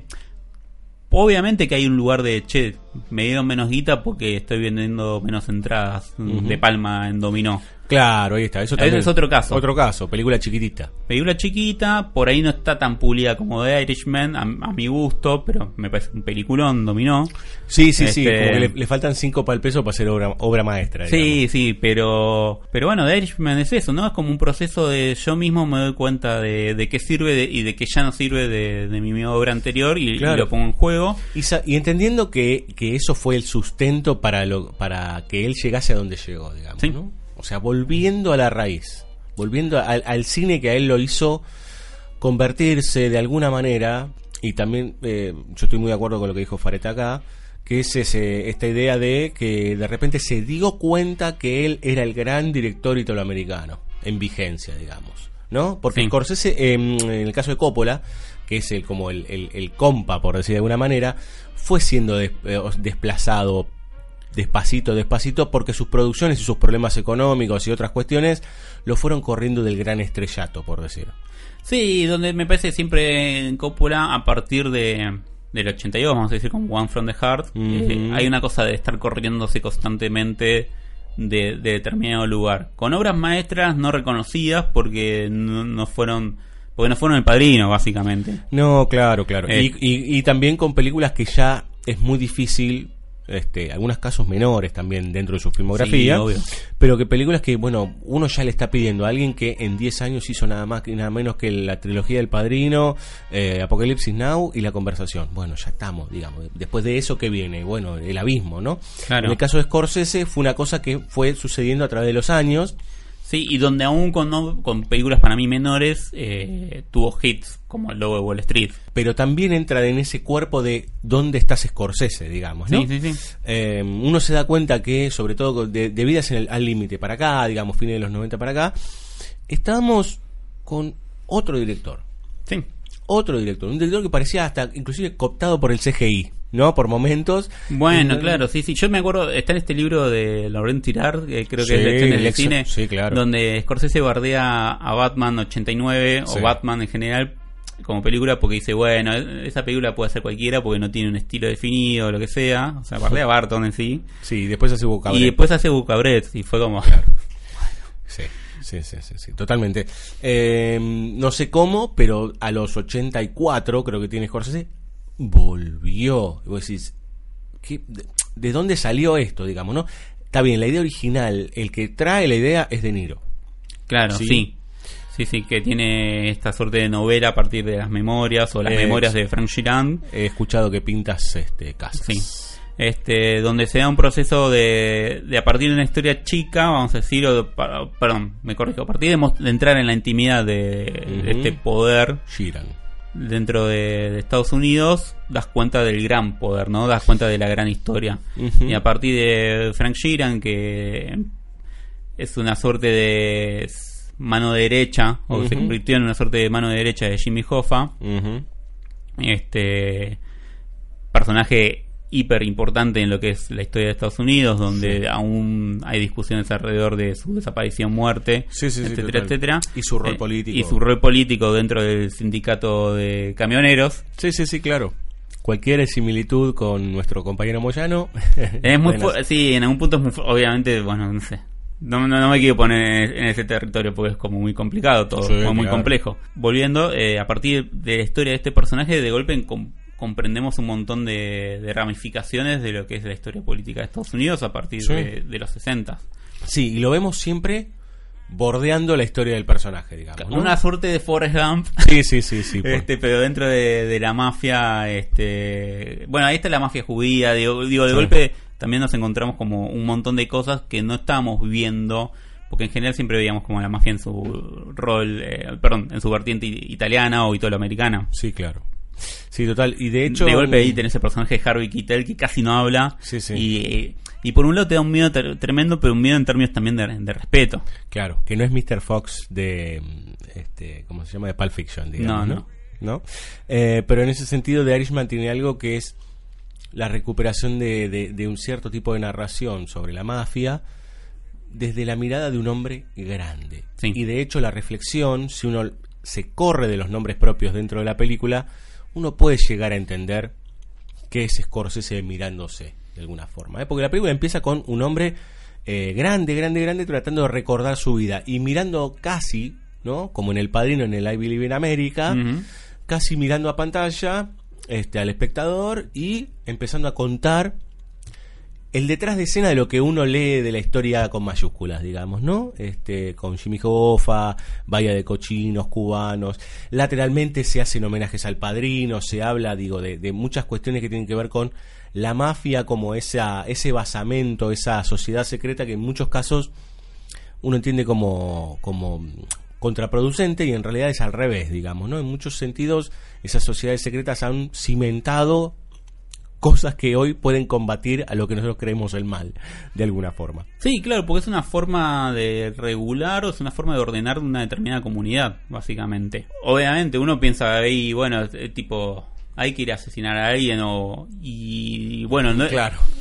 Sí, está bien. En, en el estado de situación de, del mundo moderno uno piensa, y no, claro, tipo, no, no es, es, digo, debería ser la última opción en algún punto. Claro. Todo esto diciéndolo, ¿no? Como estando sentado en- acá Sí. en un estudio patricio, lo más tranquilo, tomando un cafecito. Sí, sí. Obviamente después hay que estar ahí y es una complejidad enorme, pero sí es cierto que, que tenemos que entender que, bueno, hay enemigos y si no queremos verlos, igual los enemigos nos eligen y si no los vas a combatir, perdiste, perdiste de antemano. Sí, sí. O te convertís en uno de ellos. Claro, te convertís en uno de ellos o te convertís en parte funcional de- del complot o, o lo que sea. Este, por eso la dificultad para mí es terrible en la última hora de la película, los últimos 45 minutos. Podemos spoilear, no sé, pero bueno, Frank Sheeran, o sea, asesina a su amigo. Sí, sí. Y tipo, es totalmente desolador, pero también uno entiende La cara de De Niro, ¿no? Es terrible. Cuando se, no, no dicen que lo tienen que ir a matar, pero lo dicen, ¿no? La- Bueno, la a mí- famosa charla con Joe Pesci, digamos. Hay, hay una escena ahí con Pesci en el desayunador del, no me acuerdo, del hotel, cuando, están yendo, cuando están en el casamiento, por ir a un casamiento, ¿Querés jugo de naranja? que es tremenda, que tipo que, no me quiero poner en el lugar este así tan tajante, pero que en manos de otro director que ya conocemos, Sí. hubiese pasado por una broma, y que acá de golpe uno entiende por qué Pesci manda a hacer lo que manda a hacer, por qué De Niro tiene que hacer lo que tiene que hacer, y igual le parece terrible. Sí, sí. Porque no es como, uy, si estamos de acuerdo. Che, ¿no, hay otra? No, no, claro, claro. Y aparte que lo manden a él, que es el amigo. Lo mandan a él y donde no es, como vos decís, Pesci no dejan claro, o sea, dejan claro que eso va a suceder. Ya todos sabemos que va a suceder. Sí, desde la fiesta donde Pero- lo, lo- lo celebran a De Niro. Claro, pero no hay una palabra que diga vas a ser vos. Claro. Él, él solo lo entiende Está todo sobre sobreentendido, todo Y- tácito. y es terrible. Es muy terrible. eh, recomendamos fervientemente The Irishman. Véanla aunque sea mitad y mitad, porque dura 3 horas 40. Sí, bueno, se dio toda esa discusión un poco vacua alrededor de, de cómo hay que verla. Hay que verla como se puede ver en principio, si se puede ver de la mejor manera posible. En palabras de Scorsese es yo la hago y vos mirala como quieras. Lo dice él en el propio corto ese de conversaciones que Ah, tiene. todavía con- no lo vi, sí. Sí, en donde están Pesci, eh, De Niro y Pacino, digamos, ¿no? Es como reencontrarse con estos actores bien, porque también en todos los casos, excepto Pesci, que es, que es un tipo que se retira a 20 años y después vuelve, Que, perdón, hace totalmente lo contrario Sí. a, a lo que lo hizo famoso, ¿no? Esta, Claro. esta cosa de la bomba de tiempo parlanchina. Si estabas esperando encontrarte con el Joe Pesci de Buenos Muchachos, con el Joe Pesci de Toro Salvaje o el de Duro de Ma- del eh, Arma Arma, Mortal. Mortal, olvídate. Es increíble lo que hace Joe Pesci en esta película, em, pero sobre todo el contener a actores que se habían como desbordado, que en el caso de De Niro y el caso de, De Pacino. de Pacino, en donde estaban en cualquiera, se hacía rato, digamos, ¿no? que no encontrabas una gran actuación de ninguno de los dos, excepto pinceladas. Es que hacían parodias de sí mismo. Sí, eh, sí, sí, sí. Donde en esos casos, donde en algunos casos eso era funcional, como las comedias de De Niro. Digo, an- tanto Analízame como el, pa- el padre de la novia. O la familia de mi novia, bueno, uno Claro. entiende que ese tipo de parodia era funcional a la comedia que querían construir. Claro. Pero después en las películas dramáticas, de golpe, sí, sí, muchas veces era inmirable. Totalmente. Y el último caso de esta noche es este ciertos directores que no queremos nombrar, pero los tenemos Sí. que nombrar. Es el caso de Quentin Tarantino, al cual vamos a aclarar. Acá no es que no nos gusta, sino muy por el contrario, sino que siempre lo ponemos en crisis. Lo- yo particularmente a mí me gusta menos el fanático que sus películas. ¿Se, se entiende? O Sí, sea, sí. es como es como la como la ¿cómo se llama? La la gente que escucha divididos. Una cosa Ah, así, sí, ¿no? siempre- bueno, siempre decimos algo que, que puede sonar muy eh, elitista o aristocrático con Cirulo, pero que no a mí no me molesta. Este, que es esta cosa de hay determinadas bandas de rock, porque sucede en el rock básicamente, Sí. que tienen un público que para mí o, o tienen una porción muy grande del Mm, público, sí, está, sí. que, que para mí no acceden a lo que la banda está diciendo, sino que solamente Es el aguante. Es de- claro, de- solamente trabajan eh, con la parte más eh, tribal rítmica Mm. de, de la banda y, y no tanto con otra parte. Claro. Que para mí con Divididos sucede, donde Divididos... Divididos los redondos con varios. Sí. Y, y en ese sentido, ese, ese público que mira como la cosa más del gestito, la cosa más de la inteligencia en una línea de diálogo, es la que celebra siempre a Tarantino. Y yo en ese sentido tengo momentos en que me gusta mucho, momentos en que me gusta poco, momentos en que no me gusta. Eh, como me pasó con Once Upon a en Hollywood, digamos. Básicamente eso. Sí, totalmente.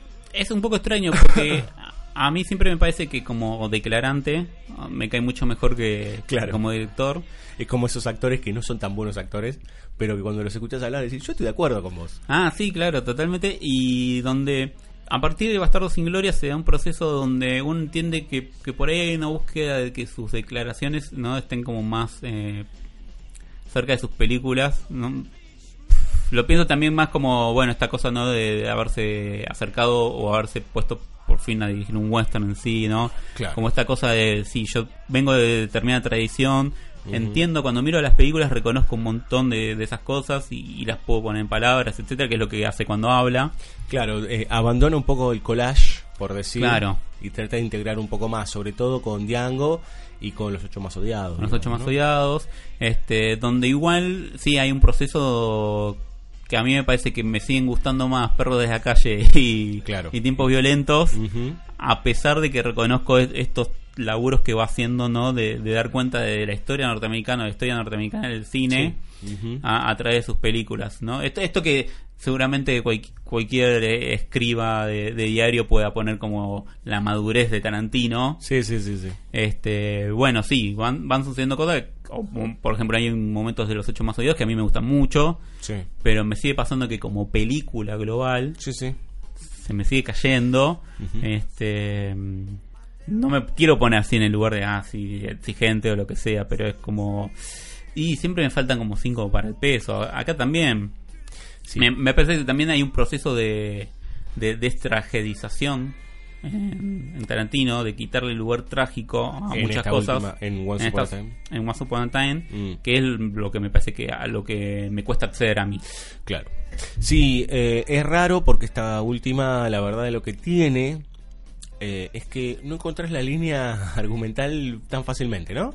Como que va navegando por aguas casi anecdóticas, se va metiendo por lugares que a mí también me parece problemático porque la película se vendió como la película de Manson y Sharon Tate y eso es está todo fuera de campo, yo le diría que inclusive fuera de película, este casi casi.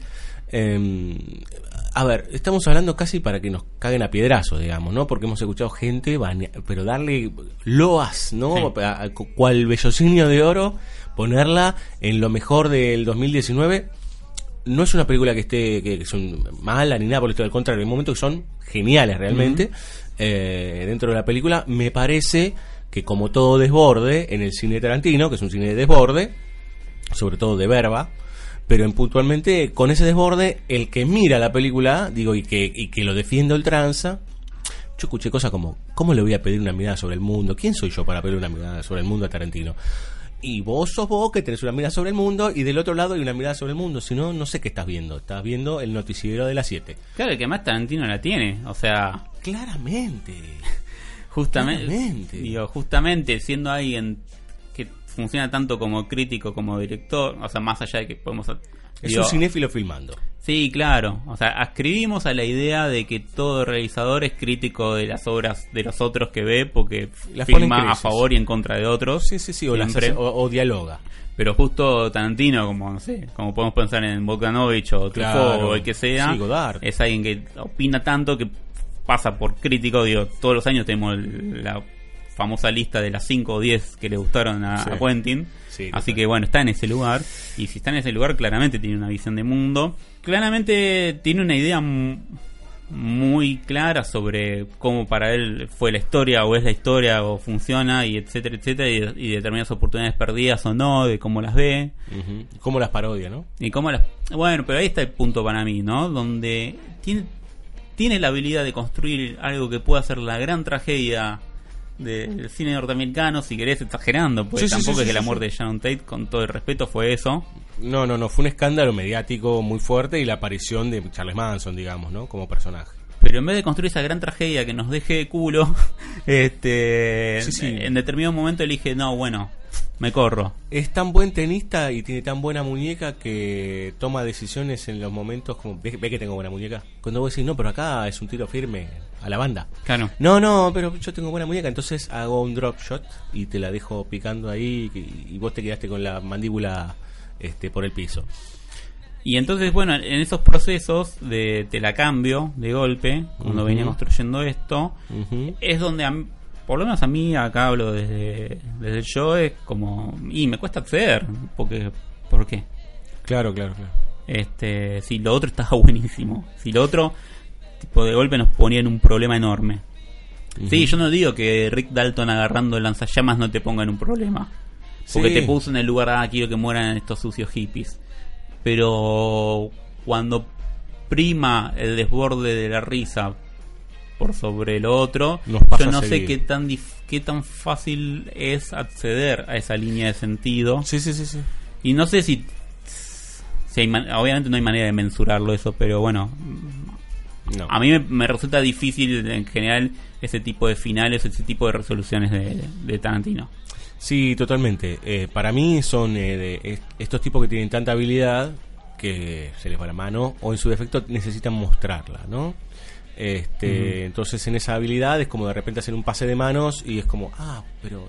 Y entonces todo lo que yo creía no y vamos por otro lado. Claro, o, o el flash que tiene Brad Pitt cuando se enfrenta a Bruce Lee, ¿no? Porque Sí. es parte de, un de un flash, es parte de una cosa de, Un recuerdo. Bueno, no sé si es un recuerdo. Ahí Creemos que sí. Bueno, sí, está bien. Este, sea lo que sea, parte no de, de una cosa muy de subjetividad que ¿y para qué me o sea, primero para qué me lo contaste, ¿no? Supuestamente para terminar de construir de- de- desde dónde se sostiene el personaje de Brad Pitt. Claro, pero bueno, después es como es, es un no digo que sea un elemento totalmente aislado, pero parte de eso para mí después puede estar en juego con ese final, ¿no? A partir del porrito y lo que sea, y sin embargo no no retorna, no la tensión que se construye con eso por ahí la tengo yo solo, ¿no? Claro. La, la flashé yo como espectador individual. Entonces ese tipo de organizaciones que no terminan de, de- de cerrarse, no porque tengas que estar todo milimétricamente perfecto, y me da un poco de lástima, o sea, lástima suena feo, pero no como Mm. y qué pena que no agarró esto. Lástima a nadie, maestro, diría Maradona. Lástima a Claro, este pero bueno, pena. Que- Sí, qué pena. Pero más allá de eso hay grandes escenas dentro de la Sí, película, claro. ¿no? Este, bueno, I'm Rick fucking Dalton seguro. Está toda la escena con la nena que es magistral. La escena de DiCaprio con la nena. Este, en ese, en ese detrás de escenas es increíble. El ejercicio que hace con el western en el momento en que repiten y repiten la escena y repiten la escena, te das cuenta que hay cosas muy piolas y muy interesantes ahí, digamos, ¿no? Que se van armando. La, la micro película de terror Sí. Que está cuando Brad En Pitt el rancho en el, hippie. en el rancho hippie, digamos, ¿no? Hay un montón de cosas ahí muy interesantes. Desde, vos decís, bueno, pero ¿por qué no hiciste solo esta película, digamos, no? Este, Sí. Es un pero es, es, eh, típico en Tarantino, Sí. ¿eh? Digo, esta idea del cine, que el exploitation, por ejemplo, que es un cine Sí, pero generalmente está- que se habla de menor. Claro, pero está ahí a pasos de- de- del cinismo, ¿no? De, Sí, claro. de vanagloriar algo sabiendo que es menor. Estar al borde del consumo irónico, inclusive. Claro. ¿No? Y eso es otra pata que me parece siempre como medio difícil. Claro, en, si es puesta en crisis, bienvenido. El tema es si es realmente un lugar cínico. ¿no? Vamos a escuchar música, Villalba. Por favor. Muy bien. Vamos a escuchar de la banda sonora increíble de The Irishman. Sí. Vamos a escuchar In the Still of the Night, que es como empieza la película, ¿no? Con ese traveling que se va moviendo por el geriátrico Sí. hasta que nos encontramos con un De Niro en silla de ruedas y, y tres horas y media más de película.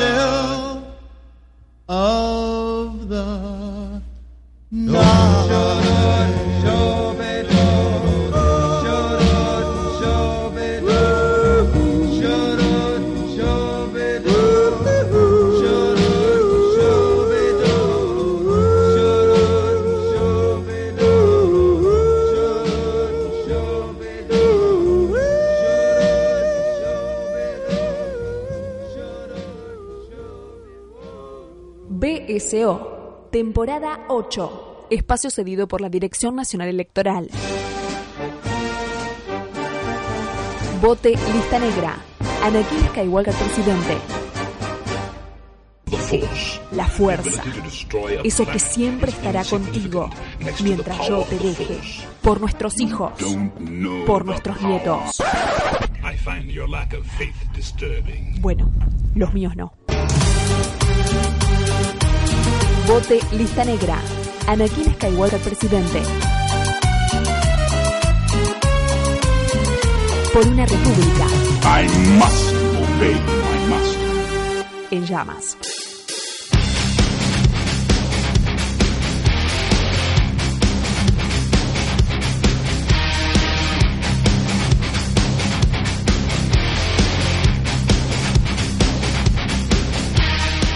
Villalba, Cirulo. this is the end. Oh. Eh, bueno, todo concluyó al fin. Nada puede escapar. Todo Todo. tiene un final, todo termina. Eh, se termina la temporada 8, 20, 19 de BCO, Villalba. Y un fin de un fin de muchos ciclos eh, este año. Bueno, Sí. sí, de muchos, pero Sí. por lo menos tenemos uno, uno en mente siempre. Eh, sí, tenemos uno que, gracias a Dios que terminó, por favor. Sí. Vamos, igual, bueno, siempre. Perdón que ponga la pata así como más. Sí, expectantes. Prudente. Estamos expectantes. Siempre estamos expectantes porque más allá de las simpatías que uno pueda tener, eh, también hay que tener un poco de, Pies de de, plomo, autocrítica. pies de plomo en estos momentos tan asiagos. Eh, se termina BCO por unos meses. Eh, en realidad no sabemos si vamos a volver, no vamos a volver. Sí, vamos a volver, pero Sí, claro. este, en forma de fichas.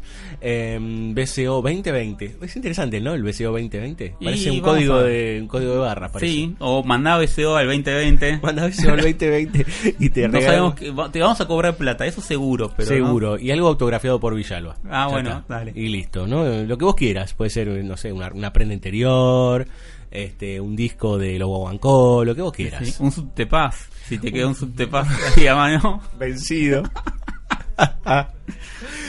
Villalba eh, pasó rápido y pasó lento este año. O sea, fue momentos de suplicio y momentos en donde la locomotora no paró. Sí, eh, como todos los años también eh, nos pasa que arranca muy ordenado.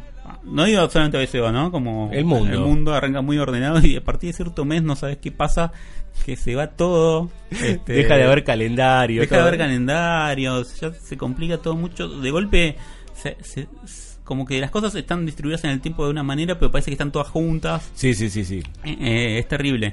Este, pero por suerte, hacia fin de año, eh, por lo menos en lo que nos interesa en BCO, ¿no? Mm. Eh, aparecieron un par de, de películas o aparecieron Sí. un par de estrenos que de golpe, más allá del quilombo que era la vida diaria, Mm. eh, iluminaban un poco. Acomodaron este, los melones en el carro, digamos. Sí. Eh, primero hay que destacar eh, a todo el equipo de banda sonora original, como siempre. Este es el segundo año acá en el estudio este David Wark Lynch Griffith. Este, Lynch Griffith. Este, con el indio Guaymallén también, este, en la pared. Este, esto es solo un chiste interno. ¿No vienen esos programas que hacen chistes internos y, Sí. y se ríen entre ellos y la gente se ríe con eso sin saber una mierda? Tenemos este, una pintura de Guayasamín a la cual eh, el amigo Villalba le dice Guaymallén. Este, yo siempre le digo irrespetuoso. ¿no? Ahí lo explicamos para que en la 2020 ya entiendan de qué va. Em, todo el equipo de banda sonora original, que todo el año estuvimos eh, con muchos contenidos. Hemos hecho 38 programas de los regulares, más todos los spin-off. Este fue el año que más spin-off hicimos. Creo que hicimos 8. O sea que estamos hablando de 46 programas. No, no, Es una locura. Es un montón de contenido. Es Eh, mucho. Nosotros esperamos que, que lo disfruten, que lo escuchen. Este, sí. Igual, lo- obviamente, lo hacemos porque hay un componente acá de mucha diversión Sí, y, de, y de- y de voluntad. Claro, totalmente. Em, bueno, como les decía, al equipo de BCO agradecerles, sobre todo los momentos de mi convalecencia, en donde tomaron las riendas este, del asunto, y no es que eh, paró, ¿no? Porque ustedes me escuchan a mí siempre conducir, pero BCO es una suerte de familia, en donde Sí. hay roles y nos vamos manejando, sobre todo con el compañero Fabio Damián Villalba, que muy a su pesar, porque le da un poco de vergüencita, este, condujo esos tres programas en donde yo no pude estar porque no me daba el cuero, básicamente. Este, Bueno, entonces, este, yo agradezco nuevamente al aire Ah. a mi compañero Fabio Damián Vilialba por ser el coproductor de BCO. Ah, me, me emociona Cirulo. Usted sabe que yo no soy una persona que demuestre sus sentimientos al aire.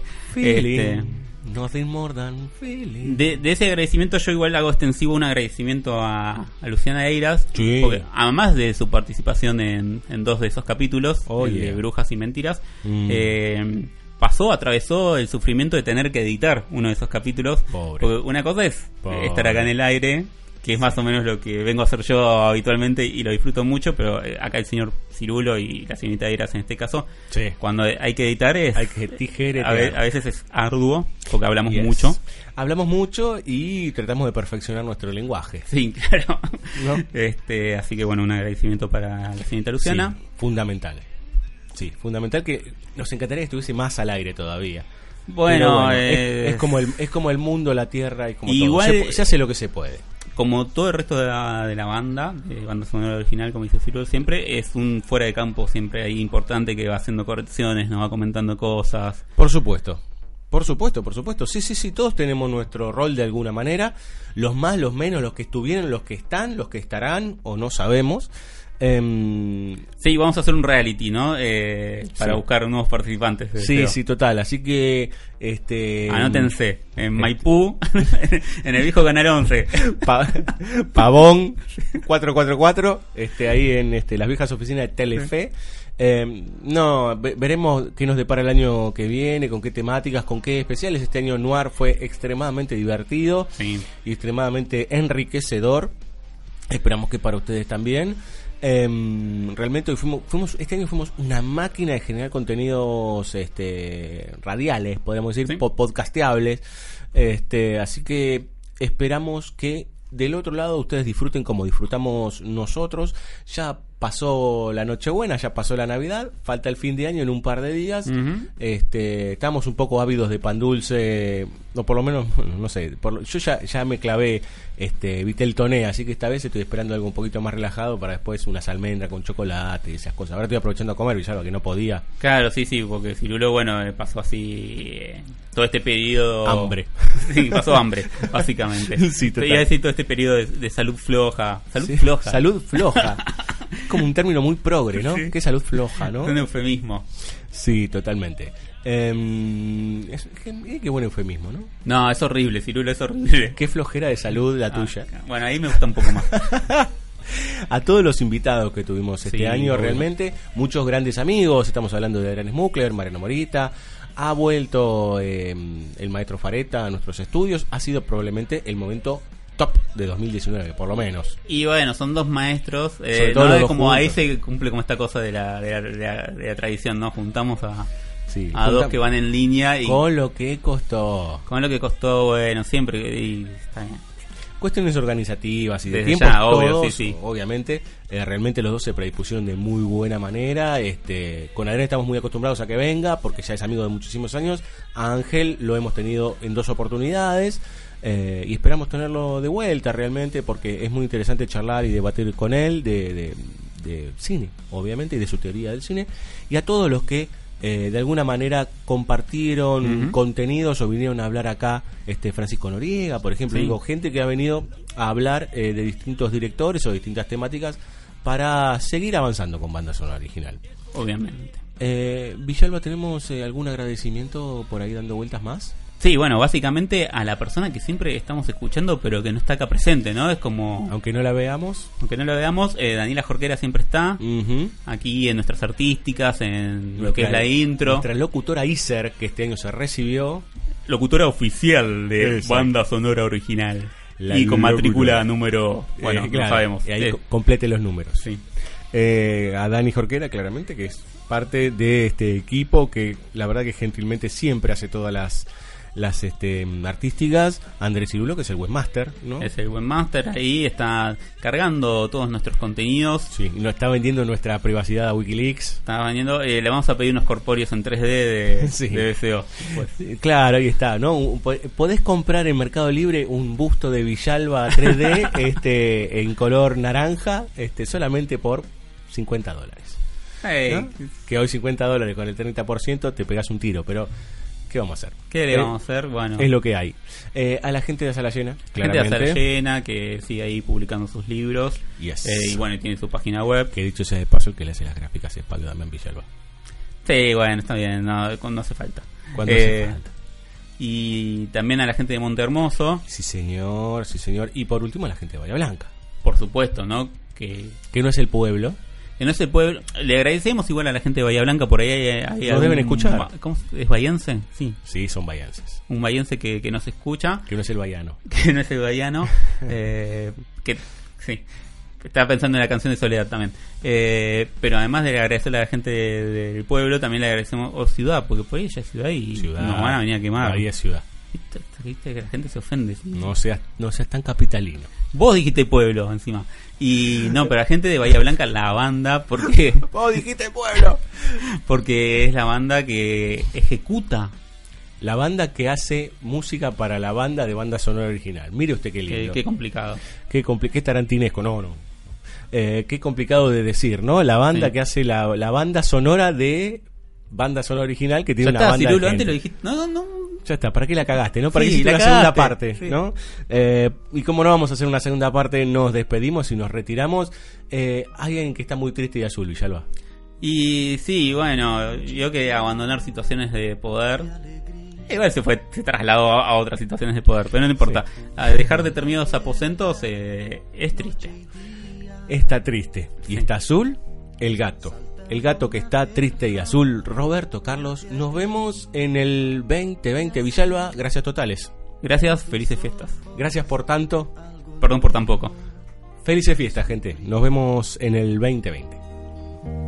Las rosas decían que eras mía y un gato me hacía compañía. Desde que me dejaste, yo no sé por qué la ventana es más grande sin tu amor. El gato que está en nuestro cielo. No va a volver a casa si no estás, no sabes mi amor, qué noche bella. Presiento que tú estás en esa estrella, el gato que está triste y azul, nunca se olvida que fuiste mía, mas sé que sabrá de mi sufrir, porque mis ojos una lágrima.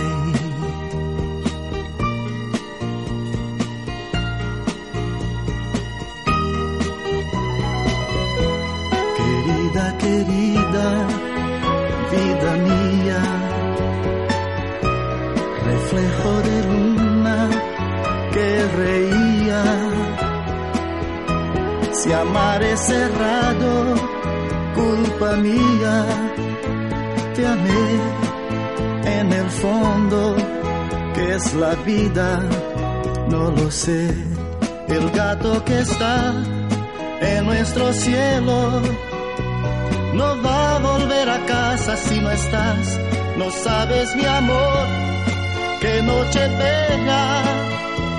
Presiento que tú estás en esa estrella, el gato que está triste y azul, nunca se olvida que fuiste mía, mas siempre serás en mi mirar, lágrima clara de primavera, el gato que está en la oscuridad, sabe que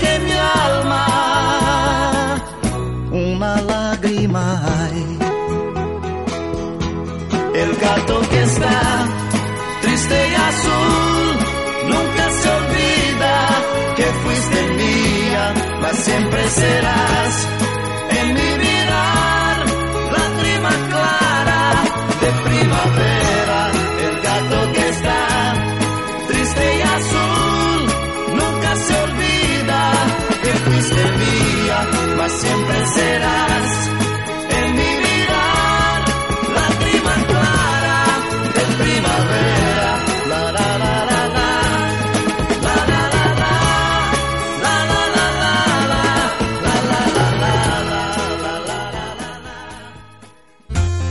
Nos vamos. Hasta el próximo capítulo.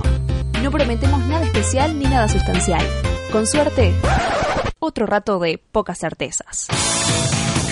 Seguinos en www.bsoradio.com.ar y también en Facebook, Twitter, Evox, Spotify y Mixcloud. BSO, temporada 8.